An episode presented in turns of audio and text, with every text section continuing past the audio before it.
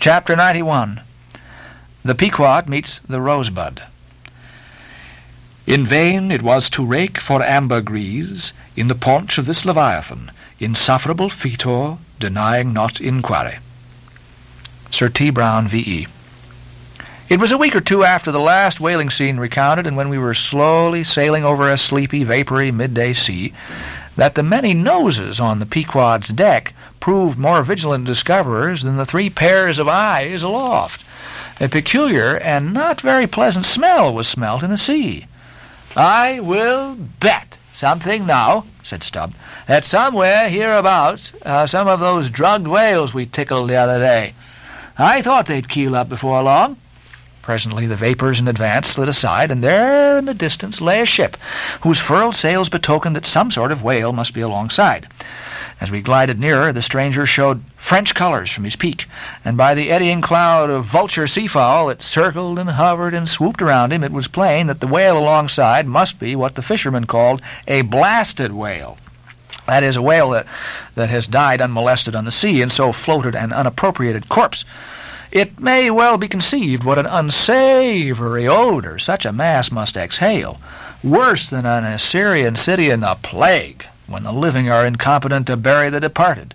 So intolerable indeed is it regarded by some that no cupidity could persuade them to moor alongside of it.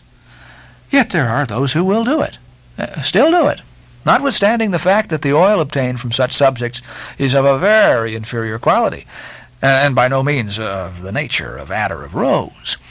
Coming still nearer with the expiring breeze, we saw that the Frenchman had a second whale alongside, and this second whale seemed even more of a nosegay than the first. In truth, it, it, turned out to be one of those problematical whales that seem to dry up and die with a sort of prodigious dyspepsia or indigestion, leaving their defunct bodies almost entirely bankrupt of anything like oil.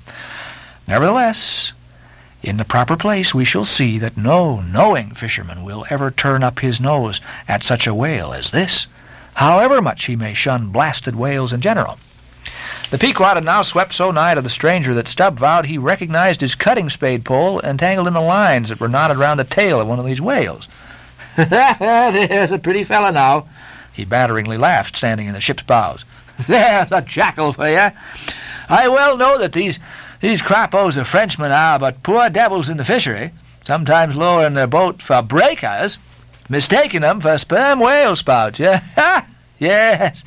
Sometimes sailing from their port with their hair hold full of boxes of tallow candles and cases of snuffers for seeing that all the oil they'll get won't be enough to dip the captain's wick into. we all know these things. But look ye, Here's a crapo that is content with our leavings, a drugged whale there, I mean. Why, he's content, too, with scraping the dry bones of that, uh, that, that other precious fish he has there. Poor devil. Hey, I say, pass round a hat, someone. Let's make him a pe- present of a little oil, for dear charity's sake. For what oil he'll get from that drugged whale there wouldn't be fit to burn in a jail. No, not in a condemned cell. And as for the other whale, I... I'll agree to get more oil by chopping up and trying out these three masts of ours than he'll get from that bundle of bones. Oh, now that I think of it, it may contain something worth a good deal more than oil. Yes, ambergris. I wonder now if our old man thought of that. It's worth trying. Yes, I'm in for it. And so saying, he started for the quarterdeck. By this time the faint air had become a complete calm, so that whether or no the Pequod was now fairly entrapped in the smell, with no hope of escaping except by its breezing up again. Issuing from the cabin, Stubb now called his boat's crew and pulled off for the stranger. Drawing across her bow, he perceived that, in accordance with the, the, the, fanciful French taste, the upper part of her stem piece was carved in the likeness of a huge drooping stalk, was painted green, and for thorns had copper spikes projecting from it here and there, the whole terminating in a symmetrical folded bulb of a bright red color. Upon her headboards, in large gilt letters, he read, Bouton de Rose. Rose button, or rosebud, and this was the romantic name of this aromatic ship. Though Stubb did not understand the uh, bouton part of the inscription, yet the word rose and the bulbous figurehead put together sufficiently explained the whole to him. A wooden rosebud, eh? he cried with his hand to his nose. That'll do very well. But how like all creation it smells. Now, in order to hold direct communication with the people on deck, he had to pull round the bows to the starboard side, and then thus come close to the blasted whale, and so talk over it. Arrived then at this spot, with one hand still to his nose, he bawled, Bounton de Rose, ahoy! Ah, are there, are, are there any of you Bounton de Roses that speak English? Yes, rejoined a Guernseyman from his uh, bulwarks, who turned out to be the chief mate. Well, then, my Bounton de Rosebud, uh, have you seen the white whale? What? Whale? Uh, the white whale, the sperm whale. Moby Dick, have you seen him? Never heard of such a whale. Cashlo Blanche, white whale. No. Very good, then. Goodbye now, I'll call again in a minute. Then, rapidly pulling back toward the Pequod, and seeing Ahab leaning over the quarter-deck rail awaiting his report, he molded his two hands into a trumpet and shouted, No, sir! No! Upon which Ahab retired, and Stubb returned to the Frenchman. He now perceived that the Guernseyman, who had just got into the change and was using a cutting spade, had slung his nose in a sort of a bag. What's the matter with your nose there? said Stubb. Broke it? I wish it was broken. Well, I didn't have any nose at all, answered the Guernseyman, who did not seem to relish the job he was at very much. What are you holding yours for? Ah, uh, nothing. It's a wax nose. I have to hold it on. It's fine day, ain't it? Rather gardeny, I should say. Uh, throw us a bunch of posies, will you, about the rose? What the devil's name do you want here? roared the Guernseyman, flying into a sudden passion. Oh, keep cool. Uh, cool? That, yeah, that's, that's, that's the word. Why don't you pack those whales in ice while you're working at them? Huh? But joking aside, though, do you know, Rosebud, that it's all nonsense trying to get any oil out of such whales? As for that, that, that dried up one there, he hasn't a gill in his whole carcass. I know that well enough. But you see, the captain here won't believe it. This is his first voyage. He was a cologne manufacturer before. I'd come aboard and maybe he'll believe you. He won't me. So I'll get out of this dirty scrape. Oh, anything to oblige you, a sweet and pleasant fellow, rejoined Stubb, and with that he soon mounted to the deck. There a queer scene presented itself. The sailors in tasseled caps of red worsted were getting the heavy tackles in readiness for the whales, but they worked rather slow and talked very fast and seemed in anything but a good humor. All their noses upwardly projected from their faces like so many jib booms. Now and then pairs of them would drop their work and run up to the masthead to get some fresh air. Some, thinking they'd catch the plague, dipped oakum in coal tar and at intervals held it to their nostrils. Others, having broken the stems of their pipes almost short off of the bowl, were vigorously puffing tobacco smoke so that it constantly filled their olfactories. Stubb was struck by a shower of outcries and anathemas proceeding from the captain's roundhouse abaft, and looking in that direction saw a fiery face thrust from behind the door, which was held ajar from within. This was the tormented surgeon who, after in vain remonstrating against the proceedings of the day, had betaken himself to the captain's roundhouse, uh, cabinet he called it, to avoid the pest, but still couldn't help yelling out his entreaties and indignations at times.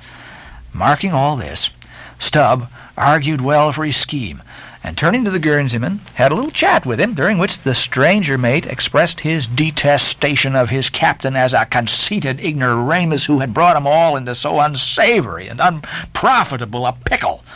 Sounding him carefully, Stubb further perceived that the Guernseyman had not the slightest suspicion concerning the ambergris. He therefore held his peace on that head, but otherwise was quite frank and confidential with him, so that the two quickly concocted a little plan for both circumventing and satirizing the captain, without his at all dreaming of distrusting their sincerity. According to this little plan of theirs, the Guernseyman, under cover of the interpreter's office, was to tell the captain what he pleased, but as coming from Stubb. And as for Stubb, he was to utter any nonsense that should come uppermost in him during the interview. By this time their destined victim appeared from his cabin. He was a small and dark, but uh, rather delicate-looking man for a sea captain, with large whiskers and a mustache, however, and uh, wore a red cotton velvet vest with Watts seals at his side. To this gentleman Stubb was now politely introduced by the Guernseyman, who at once ostentatiously put on the aspect of interpreting between them. What shall I say to him first? said he. Why, uh, said Stubb, eyeing the velvet vest and the watch and seals, you may as well begin by telling him that he looks uh, a sort of babyish to me, though I don't pretend to be a judge. He says, monsieur, said the Guernseyman in French, turning to his captain, that uh, only yesterday his ship spoke a vessel whose captain and chief mate with six sailors had all died of a fever, caught from a blasted whale that they'd brought alongside. Upon this the captain started and eagerly desired to know more. What now? said the Guernseyman to Stubb. Why, uh, since he takes it so easy, tell him that now I've eyed him more carefully, I'm quite certain that he's no more fit to command a whale ship than a St. Jago monkey. In fact, tell him for me he's a baboon. He vows and declares, monsieur, that the other whale, the dried one, is far more deadly than the blasted one. In, in, in fine, monsieur, he conjures us as a value our lives to cut loose from these fish. Instantly the captain ran forward, and in a loud voice commanded his crew to desist from hoisting the cutting tackles, and at once cast loose the cables and chains confining the whales to the ship. What now? said the Guernseyman, uh, when the captain had returned to him. Why, uh, let me see. Yeah, you may as well tell him now that, uh, that, uh, in fact, tell him I've diddled him. And aside to himself, uh, perhaps somebody else. He says, uh, monsieur, that he's very happy to have been of any service to us. Hearing this, the captain vowed that they were the grateful parties, meaning himself and mate, and concluding by inviting Stubb down into his cabin to drink a bottle of Bordeaux. He wants you to take a glass of wine with him, said the interpreter. Well, thank him heartily, but tell him it's against my principles to drink with the man of diddled. In fact, tell him I must go. He says, monsieur, that his principles won't admit of his drinking, but that if monsieur wants to live another day to drink, then monsieur had best drop all four boats and pull the ship away from these whales, for it's so calm they won't drift. By this time Stubb was over the side, and getting into his boat, hailed the Guernseyman to this effect, that having a long tow line in his boat, he would do what he could to help him by pulling out the lighter whale of the two from the ship's side. While the Frenchman's boats then were engaged in towing the ship one way, Stubb benevolently towed away at his whale the other way, ostentatiously slacking out a most unusually long tow line. Presently a breeze sprang up. Stubb feigned to cast off from the whale. Hoisting his boats, the Frenchman soon increased his distance, while the Pequod slid in between him and Stubb's whale. Whereupon Stubb quickly pulled to the floating body, and hailing the Pequod to give notice of his intentions, at once proceeded to reap the fruit of his unrighteous cunning. Seizing his sharp boat spade, he commenced an excavation in the body, a little behind the side fin. You, you would uh, almost have thought he was digging a cellar there in the sea. And when at length his spade struck against the gaunt ribs, it was like turning up old Roman tiles and pottery buried in fat English loam. His boat's crew were all in high excitement, eagerly helping their chief and looking as anxious as gold hunters. And all the time, numberless fowls were diving and ducking and screaming and yelling and fighting around them.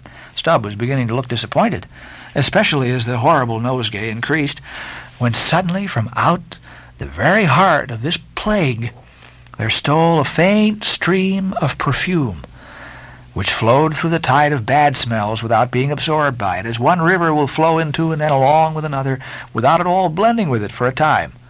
I have it! I have it! said Stubb, with delight, striking something in the subterranean regions. A purse! A purse!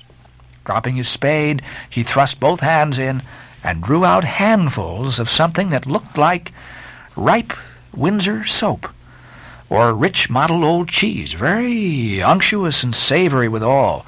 You might easily dent it with your thumb. It's, it's a, a hue between yellow and ash color.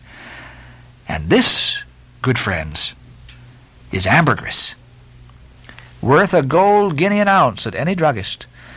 Some six handfuls were obtained, but more was unavoidably lost in the sea, and, and still more perhaps might have been secured were it not for impatient Ahab's loud command to Stubb to desist and come on board, else the ship would bid them good-bye.